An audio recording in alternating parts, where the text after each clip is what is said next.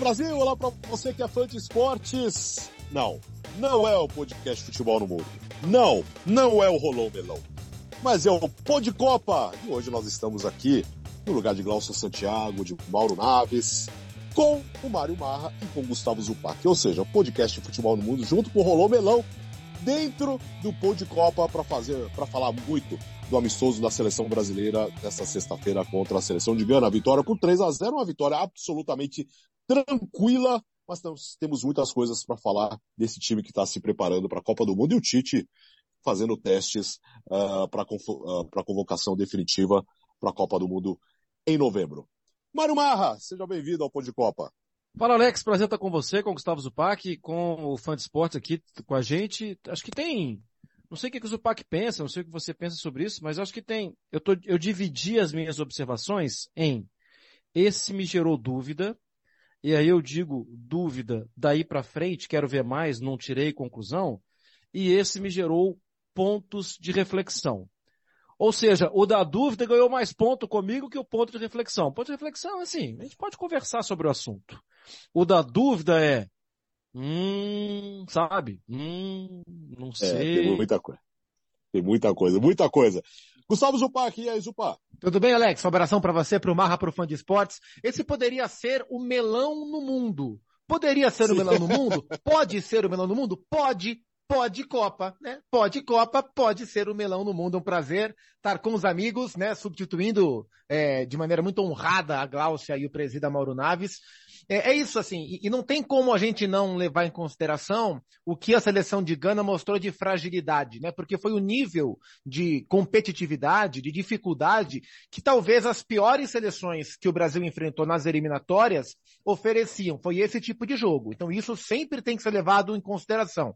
Mas, dentro desse cenário, eu gostei bastante do comportamento agressivo da seleção e a gente tem muito que observar dos nomes que foram testados, não só testados é, é, pelo nome que tem, pela expectativa, mas alguns nomes que já são conhecidos, testados em posições um pouco diferentes. Então acho que foi um amistoso bem interessante dentro do que dava para o Brasil fazer, porque de mais uma vez não tinha seleção europeia para enfrentar. Então vamos dividir as partes aqui, Marra. Podemos começar falando, por exemplo, do Militão hoje na lateral direita, porque é uma questão que o, o, o Tite precisa resolver o reserva uh, do Danilo, né? É o meu primeiro ponto de reflexão. Então, sabe por quê, Alex? Porque o Militão vai bem. O Militão vai bem em qualquer lugar. Ele é bom jogador, é um jogador que. Mas eu acho que um, o ponto aí é, o Militão vai bem a ponto de o Militão agora é o lateral direito da seleção brasileira? Não, é um ponto para reflexão. Por quê? Porque ele oferece variação. Vamos lá, Alex. É, entendendo que a seleção brasileira queria pressionar a seleção de Gana, roubar a bola, é, jogar no campo de ataque, o Militão é uma ótima opção, mas o Danilo também é. Porque o Danilo também guarda a função dele. Também é zagueiro, vai, lateral barra zagueiro, inclusive pelos dois lados. Ele pode fazer isso tranquilamente também pelo lado esquerdo. E qual era a ideia para mim? Não sou dono da verdade, é um, é, é um ponto de reflexão. Qual era a ideia para mim? O Militão, a gente vai ter uma base aqui com você, Thiago Marquinhos. O Alex Telles, menos. O Alex Telles era um outro jogador de pressão lá na frente e eu tinha muita dificuldade Queria que o Lamptey tivesse jogado o jogo todo, e acho que aí vale um, um parênteses, né? Concordo com você que a seleção de Gana foi bem abaixo, é um trabalho recente, e é um trabalho que agora começou a captar jogadores que tinham é, alguma, algum parentesco com algum ganês, tudo, e muitos jogadores de Premier League, inclusive, né? É, por exemplo, o Lamptey. E aí, assim, esse, esse time ainda vai ficar bom daqui para frente, daqui a um tempo. É, no papel não... não... é um time ruim, né, Marra? Não é um não, time no ruim. Papel é um bom time, né? E hoje não, não pode contar com Parta em cima da hora, né? Que seria outro bom jogador, jogador do Arsenal, titular do Arsenal, que poderia, foi Atlético de Madrid e tal, que poderia somar muito. Então, Alex, entendendo que esse time ele tende a ser bom, mas por enquanto ele ainda é um junta-junta, o que, que, cabia ao Brasil? Jogar em cima mesmo. Eu sou o Brasil, vou me impor, sai para lá, se vira. E Acho que o Militão foi uma ótima sacada para jogar pela direita e pode ser uma ótima sacada para jogar pela direita em alguns jogos é, que você não vai utilizar tanto o lateral no corredor como um atacante. Ele vai te preservar. Ele vai dar uma base para sua defesa. Porque hoje tinha Vinícius de um lado, com Alex Telles perto dele, atrás dele, colado nele, espaço para o Paquetá flutuar, até para o Casimiro em algum momento flutuar, e do outro lado, pelo lado direito, com a perna esquerda, o Rafinha. Eu acho que o, o funcionamento foi ótimo. Eu não tenho outra palavra. Especialmente porque a gente viu o Neymar fazer tudo em campo. Tudo, todo, tudo que foi montado me parece assim, divirta-se, Neymar. E ele se divertiu demais. Eu acho que foi muito, até em algum momento demais mesmo, né? A gente pode falar sobre isso depois. Mas no primeiro ponto de observação, gostei do Militão mas eu não mudo ele de, ca... de caixinha, entendeu? Não coloco, o Militão agora é titular da lateral direita. É, eu acho que esse é um ponto, porque assim, e, e a observação sobre isso, eu traço um paralelo com a não convocação do Gabriel Jesus. O que é que estou querendo dizer? Por que é que o Gabriel Jesus não foi convocado? Porque ele, os outros que estão disputando vagas para o ataque estão na frente dele? Não, ele não, não foi convocado porque o Tite sabe que o Gabriel vai e ele está deixando o Pedro, o, Richard, o Firmino e o Matheus Cunha brigarem pelas outras vagas. E aí eu vou trazer o paralelo para a lateral direita. Por que é que o Militão hoje foi titular e não o Danilo? Porque o Tite tem dúvidas? Na minha cabeça, não. Porque o Tite tem definido que o Danilo é o titular da seleção brasileira. Ele tem dúvidas se ele pode contar com o Militão nessa função ou se ele vai ter que apelar para o Daniel Alves, que ele não está sentindo tanta firmeza, ou, ou o Emerson, né? O Emerson, o Ibanhes, que foi convocado para fazer essa função também. Então, acho que dentro dessa observação, como uma opção para a seleção brasileira, me agradou. É, e é interessante olhar o outro lado da, da lateral também, porque quando o, o, joga o Alexandro, que é um lateral mais defensivo, ele, é, nas vezes que ele trabalhou com essa saída de três, ele posicionou o Alexandro como um zagueiro na saída de três, com o Thiago com o Marquinhos, e o Danilo na linha dos meio-campistas, né, ali com o Casimiro.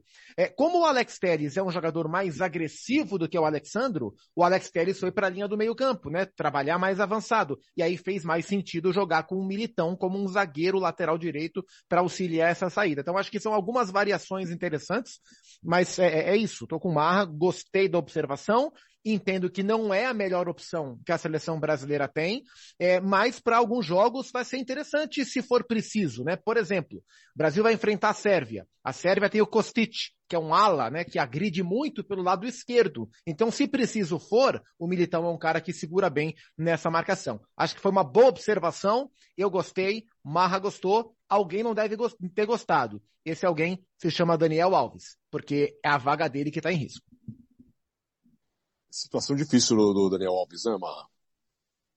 Apesar de ser um é. cara de confiança tal, mas pensando uh, do que ele pode render hoje, situação difícil, né?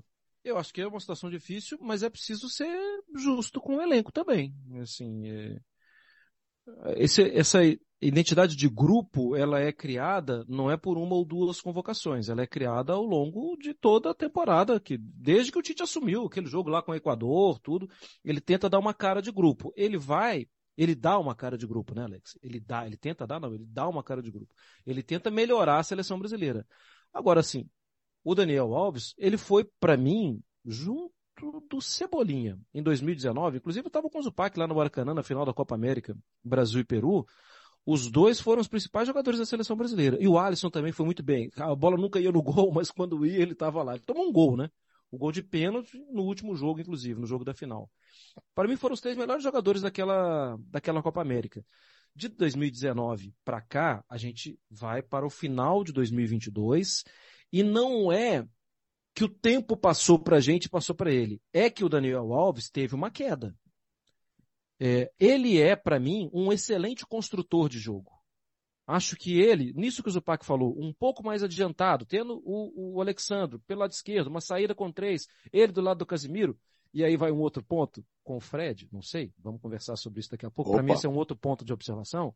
É, eu acho que ele vai muito bem, mas não tenha dúvida, Alex, que os adversários sabem quem é o Daniel Alves e forçariam o jogo em cima dele, o que geraria compensações. É, vai gerar, vai forçar jogo em cima do Alexandre? Vai forçar jogo em cima do Danilo? Acho que menos. Porque o Daniel Alves vem de não é de um período de inatividade, mas com atividades menos frequentes e com a queda, porque ele está ficando mais velho, é óbvio. Eu acho que, assim, o movimento de ir para o México foi um, eu não vou mudar minha opinião que dei antes, é um bom movimento. Por quê? Porque se ele fosse, por exemplo, o Atlético Paranaense e não jogasse no Furacão, ele estaria fora da Copa. Entendeu? Ah, pô, cara vai para a Copa do Mundo e é reserva do Kelvin, que história é essa? Tá, tá fora da Copa. Indo para o México, e se ele jogasse mais ou menos no México, ele estaria na Copa, porque ele é um cara de confiança, por causa da identidade do grupo. Mas ele não está jogando. Ele está sendo muito criticado. Né? Assim, ele virou meio que um bode expiatório de tudo que acontece no time dele. Eu acho que ele não gostou. Não, sim, não é que ele não gostou, vai. É que eu estou entrando na, na piada do Zupac. Eu acho que para ele não foi bom o teste. Porque o Militão dá conta do recado. E outros também dão. Vamos olhar a partir do meio de campo agora, que é a confusão. Hoje, hoje tivemos Casimiro, Paquetá, o Neymar, Rafinha, Richarlison e Vinícius Júnior. Tá com cara de time titular esse, Zupa? Pois é, é, esse é um olhar muito interessante, porque esse time jogou bem hoje, muito. Essa formação foi interessante, funcionou. O que o Tite queria, ele enxergou. Eu imagino que sim, né? A gente está gravando essa conversa antes da entrevista coletiva do Tite, mas eu imagino que ele vai dizer que ele gostou, que a ideia dele foi atingida.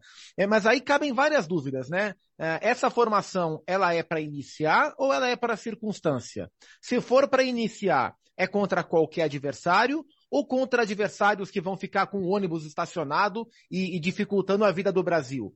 Isso vale para seleções mais fracas ou para seleções europeias ele vai correr o risco de ter um meio-campo um pouco menos competitivo? Então são várias perguntas, mas eu gostei da formação. É, acho que o Paquetá, a, a figura central para essa ideia funcionar era o Paquetá, porque quem de fato mudou de posição foi o Lucas Paquetá. Ele jogou de 8, né? Número 7 ele foi, mas é a função do 8 quando ele joga com a função do 10, geralmente, na seleção brasileira. E, e eles conseguiram entregar. E o que me chamou muito a atenção, e a gente viu o jogo jogo junto, Alex, na redação, com, com outros colegas. Nosso Mário Marra está no, no, seu mausoléu, muito bem climatizado e lá assistiu o jogo. Mas a agressividade do Brasil sem bola. O, o Brasil o tempo inteiro estava mordendo lá em cima. Paquetá, Neymar, Richarlison, recuperando bola o tempo inteiro. E essa proatividade, ela é fundamental para essa ideia dar certo. Então eu gostei muito do Brasil com bola e gostei muito do Brasil sem bola, roubando, desarmando o tempo inteiro com esses jogadores mais leves lá na frente, incluindo o Casemiro nessa turma. Eu tenho minhas dúvidas, Alex, do que vem pela frente. É, mas eu acho que isso é bom pro Tite. Porque ele vai tendo dúvidas, sim, e ele vai treinar os jogadores e é, é péssimo pro técnico adversário, que ele não sabe como a seleção brasileira vai entrar em campo, e concordo com o Zupac, vai depender muito dos adversários, e, e eu acho que o grupo não é um, é um grupo que, que dá para passar, tal. Vai passar, vai, mas assim, não vai passar dando goleada. Eu acho que é um grupo apertado. Um grupo que vai ter que derramar gotinhas de suor. Agora, o Paquetá ele tem capacidade para fazer esse oito. Ele mostrou isso. É, para mim, o que eu mais gostei é que o Neymar brincou de achar espaço. Porque a bola vinha muito bem carregada de trás. O Fred também faz isso. O Fred é, mas ele faz de uma forma diferente. Ele faz mais no passe. O Paquetá conduz mais e se apresenta mais como opção para o portador da bola, para quem tiver com a bola. Porque é a característica dele, ele é mais meia avançado. Eu, eu acho que, que dá para fazer. Mas eu acho que ainda hoje, foi até isso, uma das minhas dúvidas. Esse eu não coloquei nem ponto de reflexão. Esse é ainda dúvida. Eu acho que ainda hoje o Fred, pelo tempo que jogou na posição, para mim é Fred e Casemiro. Eu vi a entrevista do Tite, e o Tite chegou a falar isso com o Paulo Andrade, não sei se ele falou isso com o Zupac também, que ele queria em algum momento testar Casemiro e Fabinho. Eu já não acredito mais. Eu acho que sim. Pode ter testado lá alguns minutos, tudo, mas eu acho que como dinâmica de jogo, especialmente pensando no que a gente viu hoje, isso vai ser situação de jogo, vai. Fabinho entra lá pelos 30 do segundo tempo para segurar um resultado, tal, mas eu acho que eles não vão, não vão começar juntos. Acho mais fácil ter Casemiro e Paquetá. Mas acho que hoje ainda é Casemiro e Fred. E gosto muito das movimentações. Você vai se lembrar daquele Tite lá do Corinthians, quando ele tinha o Malcom muito aberto por um lado, e ele pensava, eu tenho um ponta por um lado, eu quero um meia pelo outro. Na seleção, não. A seleção ele deu um F5 nisso porque ele conseguiu fazer um trabalho de longo prazo. Já são, o ciclo dele é metade de um ciclo de Copa do Mundo e um ciclo inteiro. São seis anos praticamente, seis anos praticamente ou seis anos já? Seis anos, foi em setembro de, 16 de setembro de, de 16. E ele conseguiu achar um, um time, né, assim, alguns times. E ele tem ótimos resultados. E eu acho que hoje ele confia em ter Vinícius Júnior de um lado, Rafinha do outro. Acho que um outro ponto para a gente observar é se vão ser esses dois mesmo. Acho que hoje são. E eu tenho uma dúvida mais para frente também no ataque. É, Vinícius de um lado, acho que está tá muito claro que o Vinícius Júnior e Neymar, né, Zupa, que a gente estava vendo hoje, como funcionou, nossa mãe, como funcionou bem, né? Foi. Primeiro tempo, principalmente, foi, assim, os primeiros 25 minutos, assim, a seleção ganesa teve uma dificuldade muito grande de encurtar o espaço, porque é, o Neymar, né, nesse estágio de carreira, o Neymar jogar como um camisa 10, de fato, com toda a liberdade, é, é o melhor para ele, é o melhor para ele no clube e é o melhor para ele na seleção. Então ele estava muito livre e aí naturalmente, né, porque o Casemiro eram três jogadores no meio campo, né? O Casemiro era o volante, o Lucas Paquetá como meia pela direita, o Neymar como meia pela esquerda, com toda a liberdade. Então era um Neymar com liberdade, pelo mesmo setor onde o ponta era o Vinícius Júnior. E eles estavam muito próximos, muito próximos o tempo inteiro. Eles dialogaram bastante. E você imagina, é muito difícil para um setor de um time defensivo marcar o Neymar.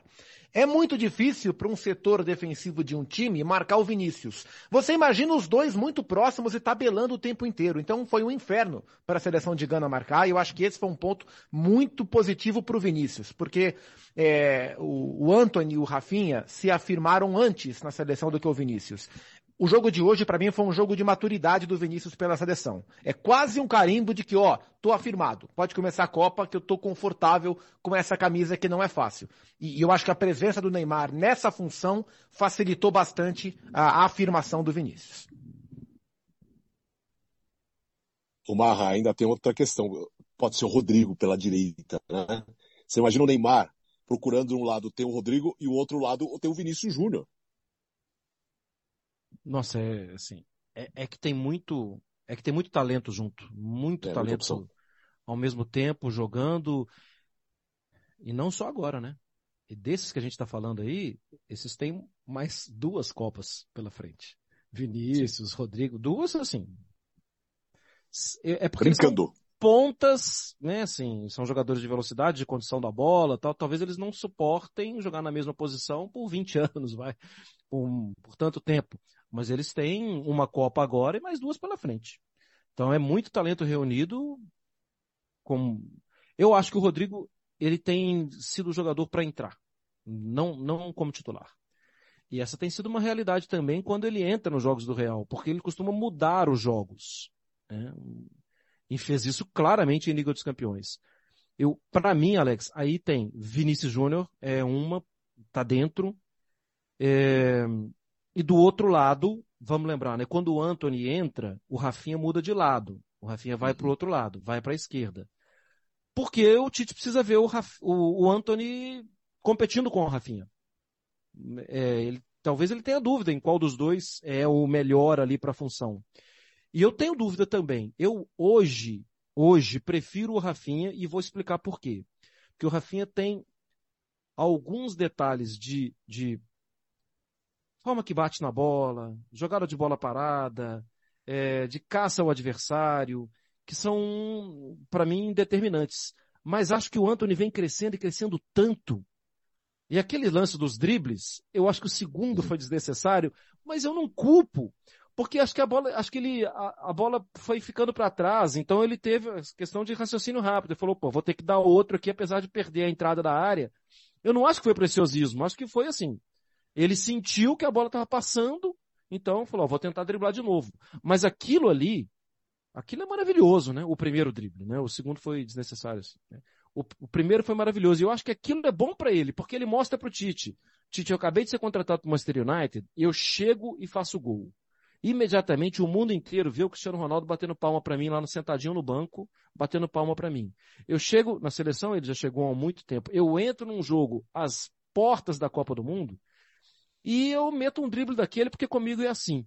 Eu acho que o Anthony vai pegar o espaço dele, mas hoje, para mim, não é Rodrigo e não é Anthony. É Vinícius e Rafinha. É, me chamou a atenção hoje, é, até uma questão de eixo do time. Até por isso que eu falei pelo comportamento do Neymar jogando muito próximo do Vinícius e o meia do outro lado era o Paquetá com outro tipo de atribuição, né? O jogo do Paquetá não é o mesmo jogo do Neymar.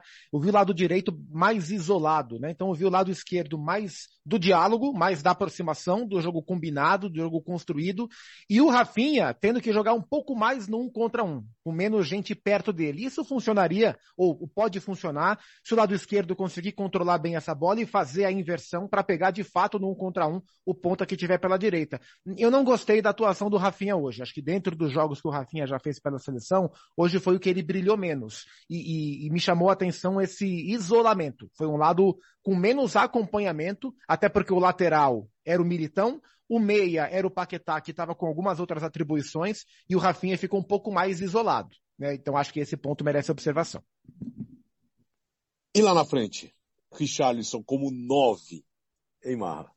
Richarlison como nove, Neymar como falso nove ou Gabriel Jesus? Porque o Gabriel ou Pedro. Jesus, ou, sim, Pedro não dá para entrar ainda, vamos esperar.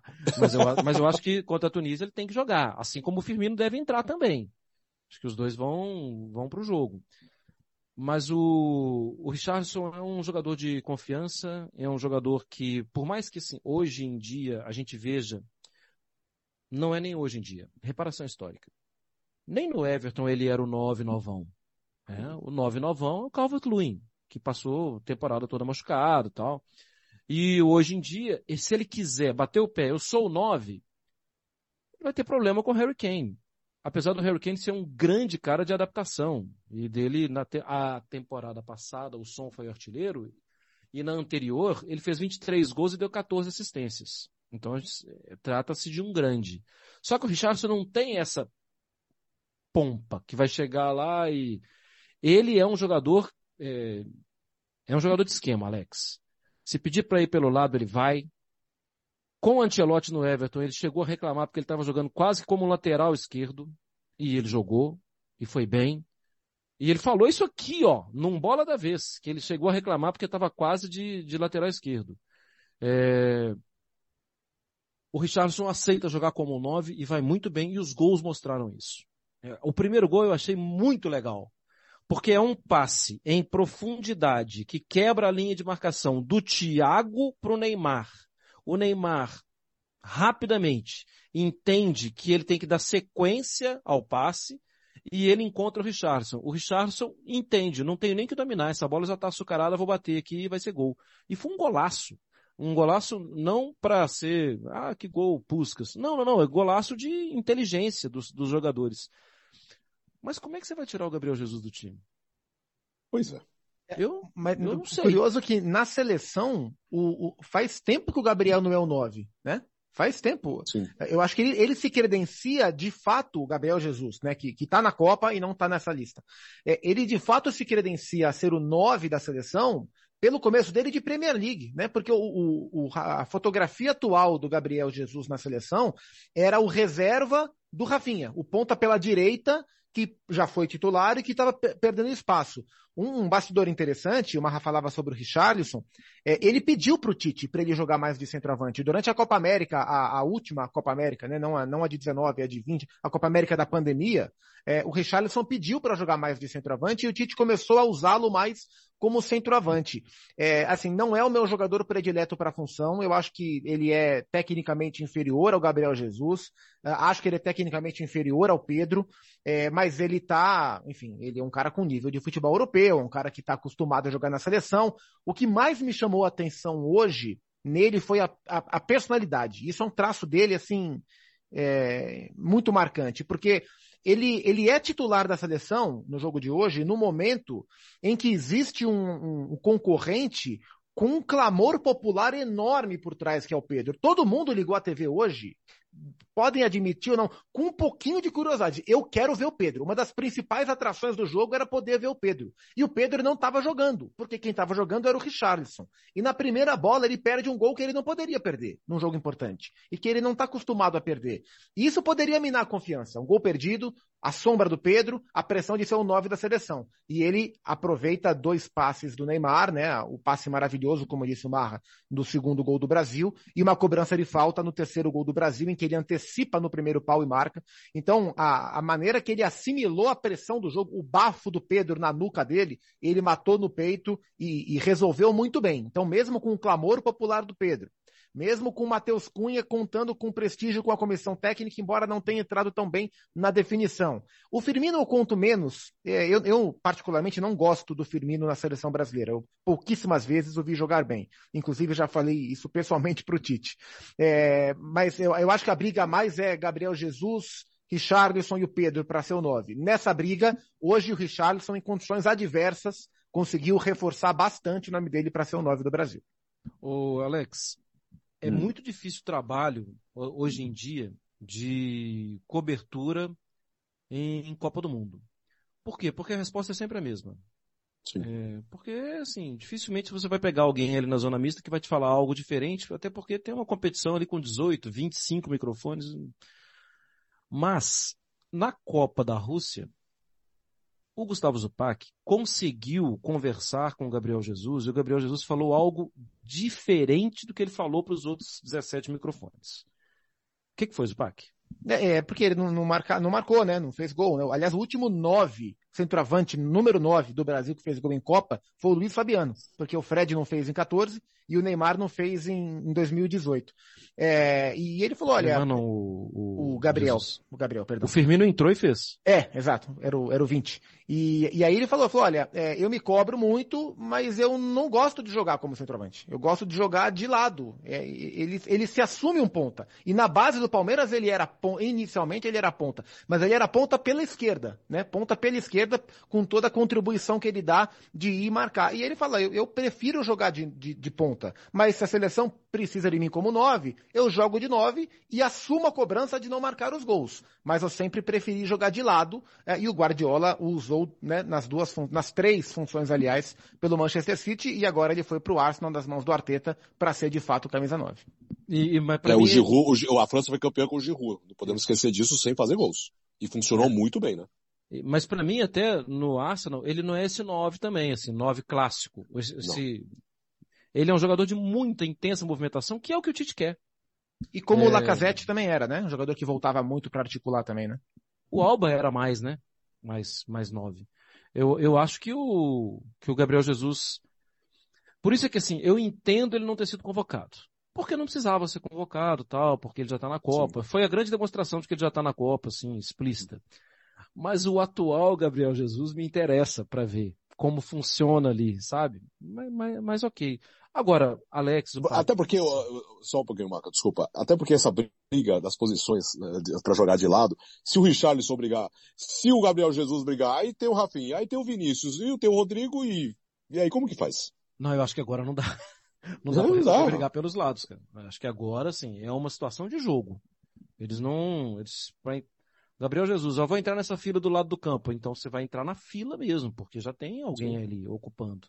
Agora, você percebeu assim que a gente falou aqui do Gabriel Jesus e falamos da formação de meio campo, da liberdade que teve o Neymar, da forma que jogou o Paquetá, de que o Fred pode entrar, tal. O nome do Coutinho me parece, eu também acho que ele vai para a Copa, que o Tite tem é, confia nele, já confiava nele antes, tal.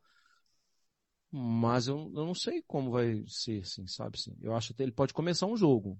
Mas se ele não render assustadoramente bem, a Copa do Mundo são sete jogos só. Você precisa classificar bem. Eu acho que não tem essa fidelidade mais, cara. Acho que, como é que o Zupac falou antes, Daniel Alves pode não ter gostado disso. Eu acho é. que o Coutinho também pode não ter gostado disso. É, eu acho que o funcionamento chance... foi perfeito sem ele. Acho que tem uma chance boa de ele ir. É, agora, titular, eu acho que a chance é zero. Eu não vejo nenhuma chance. Eu acho que com, com o Paquetá funcionando bem de 10 e até de 8, Acho que ou joga o Paquetá ou joga o Fred. O Coutinho, acho que vai. Capaz do Everton Ribeiro ir também, né? Já que são 26 e ele aparentemente vai preservar uma vaga do lateral direito, né? Levando o Militão ali e tal. Vai poder levar alguém mais na frente. Então, capaz de Coutinho e Everton, mas nenhum dos dois, para mim, nenhum dos dois tem chance de ser titular, não. Difícil na situação do Coutinho hoje. É, pra gente finalizar, quais são as lições que o Tite conseguiu tirar hoje E quais são as próximas lições para a semana que vem, na terça-feira, contra a Tunísia? Então, eu vou rapidamente aqui, assim, num ponto que eu acho que é importante que aconteceu durante o jogo. O Kudus, ele é volante há algum tempo, ele deixou de ser volante. É, só que como a seleção de Gana tá com um, ela está mudando, o Kudus fez um golaço no Alisson recentemente, jogando pelo Ajax, como centroavante, 9 de área. Desde a chegada do Schroeder, na, como técnico, depois da saída do Ten Hag, do Ajax, o Kudus passou a jogar mais adiantado. Tite, eu acho que assim, essa conversa ela é necessária e ela é necessária sempre. O Kudus tentou provocar o Neymar o tempo inteiro. Era um toquezinho aqui, era outro toquezinho ali e tal. Me parece que o Neymar está bem mais maduro, está bem mais é, consciente do que ele é, do que ele representa, do que representa essa oportunidade. Mas, Alex, por que, por que, que eu vou acreditar que os outros não vão tentar provocar também? Opa! Então, assim, eu acho que essa é uma conversa para já. Mas essa não é uma conversa tática de campo. Eu acho que ele tirou boas conclusões com relação ao lateral direito. Ou não definitivas, né? Mas que ele dá para tem como resolver os problemas que a seleção pode oferecer com Militão, com Danilo. Eu acho que dá para resolver por ali. Em uma emergência, o Fabinho já jogou ali, tem muito tempo que não joga lateral direita, mas ele já jogou ali, ele conhece aquela, aquela função ali também. E eu acho que foi muito bom ver o Paquetá jogando como jogou. Muito bom. Achei que foi espetacular. Pra, vou deixar o Zupac falar também um pouco. É, eu acho que é, para o jogo da Tunísia, assim, o ideal era o Brasil ser mais testado defensivamente, né? Mas não vai ser, muito improvável que seja. Momentos de jogo no máximo, mas não vai ser um, um, um nível de exigência tão alto, até para a gente ver o comportamento dessa linha defensiva com o Militão como lateral, como é que isso funcionaria e tal. É, o meio-campo tendo que fazer, baixar uma linha para marcar, mas isso é improvável, não vai acontecer. O que eu acho que, que é interessante para o jogo da Tunísia é olhar o Renan Lodge, né, que é, é uma lateral esquerda com a lesão do Arana, está encaminhado para os dois Alexis, né, o Sandro uhum. e o Teles, mas Renan Lodge volta a estar tá na briga. O Pedro, na minha visão, tem que ser titular. Eu acho que Pedro como titular e o Firmino vindo do banco no segundo tempo é, para o jogo contra a Tunísia é o ideal para ele, de fato, enxergar o que fazer na lista final da Copa do Mundo e talvez um pouco mais de tempo para o Everton Ribeiro. Eu acho que são essas as observações, né? Renan Lodge, Pedro, Everton Ribeiro, principalmente, uh, é o que eu mais gostaria de ver no jogo contra a Tunísia, mas é um Brasil que vai chegar na Copa do Mundo forte, jogando bem. É um momento bem interessante do Brasil há 58 dias da Copa. É, não, valia, não valeria a pena, já pegando esse gancho do Marra, fazer um teste no segundo tempo sem o Neymar? É raro, né? É muito raro ver o Brasil. O Tite não tira o Neymar e o Neymar raramente fica sem jogar.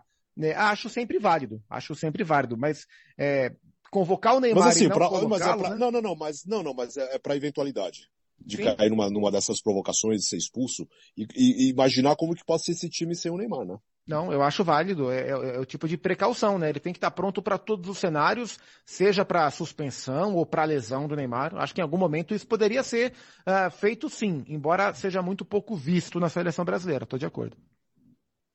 Diga, Marra.